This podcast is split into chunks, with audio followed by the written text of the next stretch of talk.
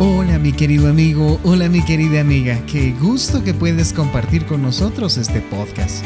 Queremos que te sientas como en casa, así que iniciemos ya.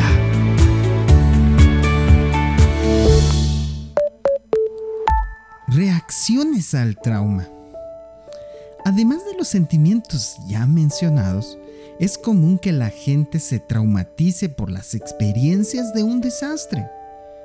Existen algunas maneras, pero hoy hablaremos de algunas de ellas. Usted puede revivir la experiencia, o durante el día o en una pesadilla. Cuando esto suceda, por favor, acepte los sentimientos y agárrese a la verdad. No está nuevamente en la situación traumática. Está aquí y está ahora. Usted también puede tratar de evitar cosas que le recuerden el evento. Puede ser lugares, olores, personas, programas de televisión o temas de conversación.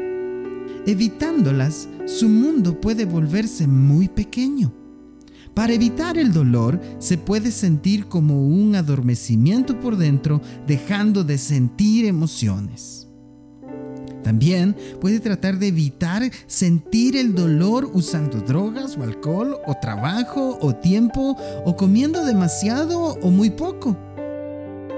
Incluso el salmista quiere evitar sus emociones aterradoras.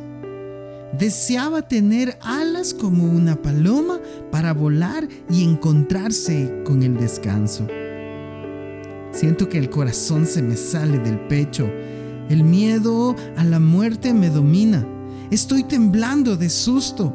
Realmente estoy espantado.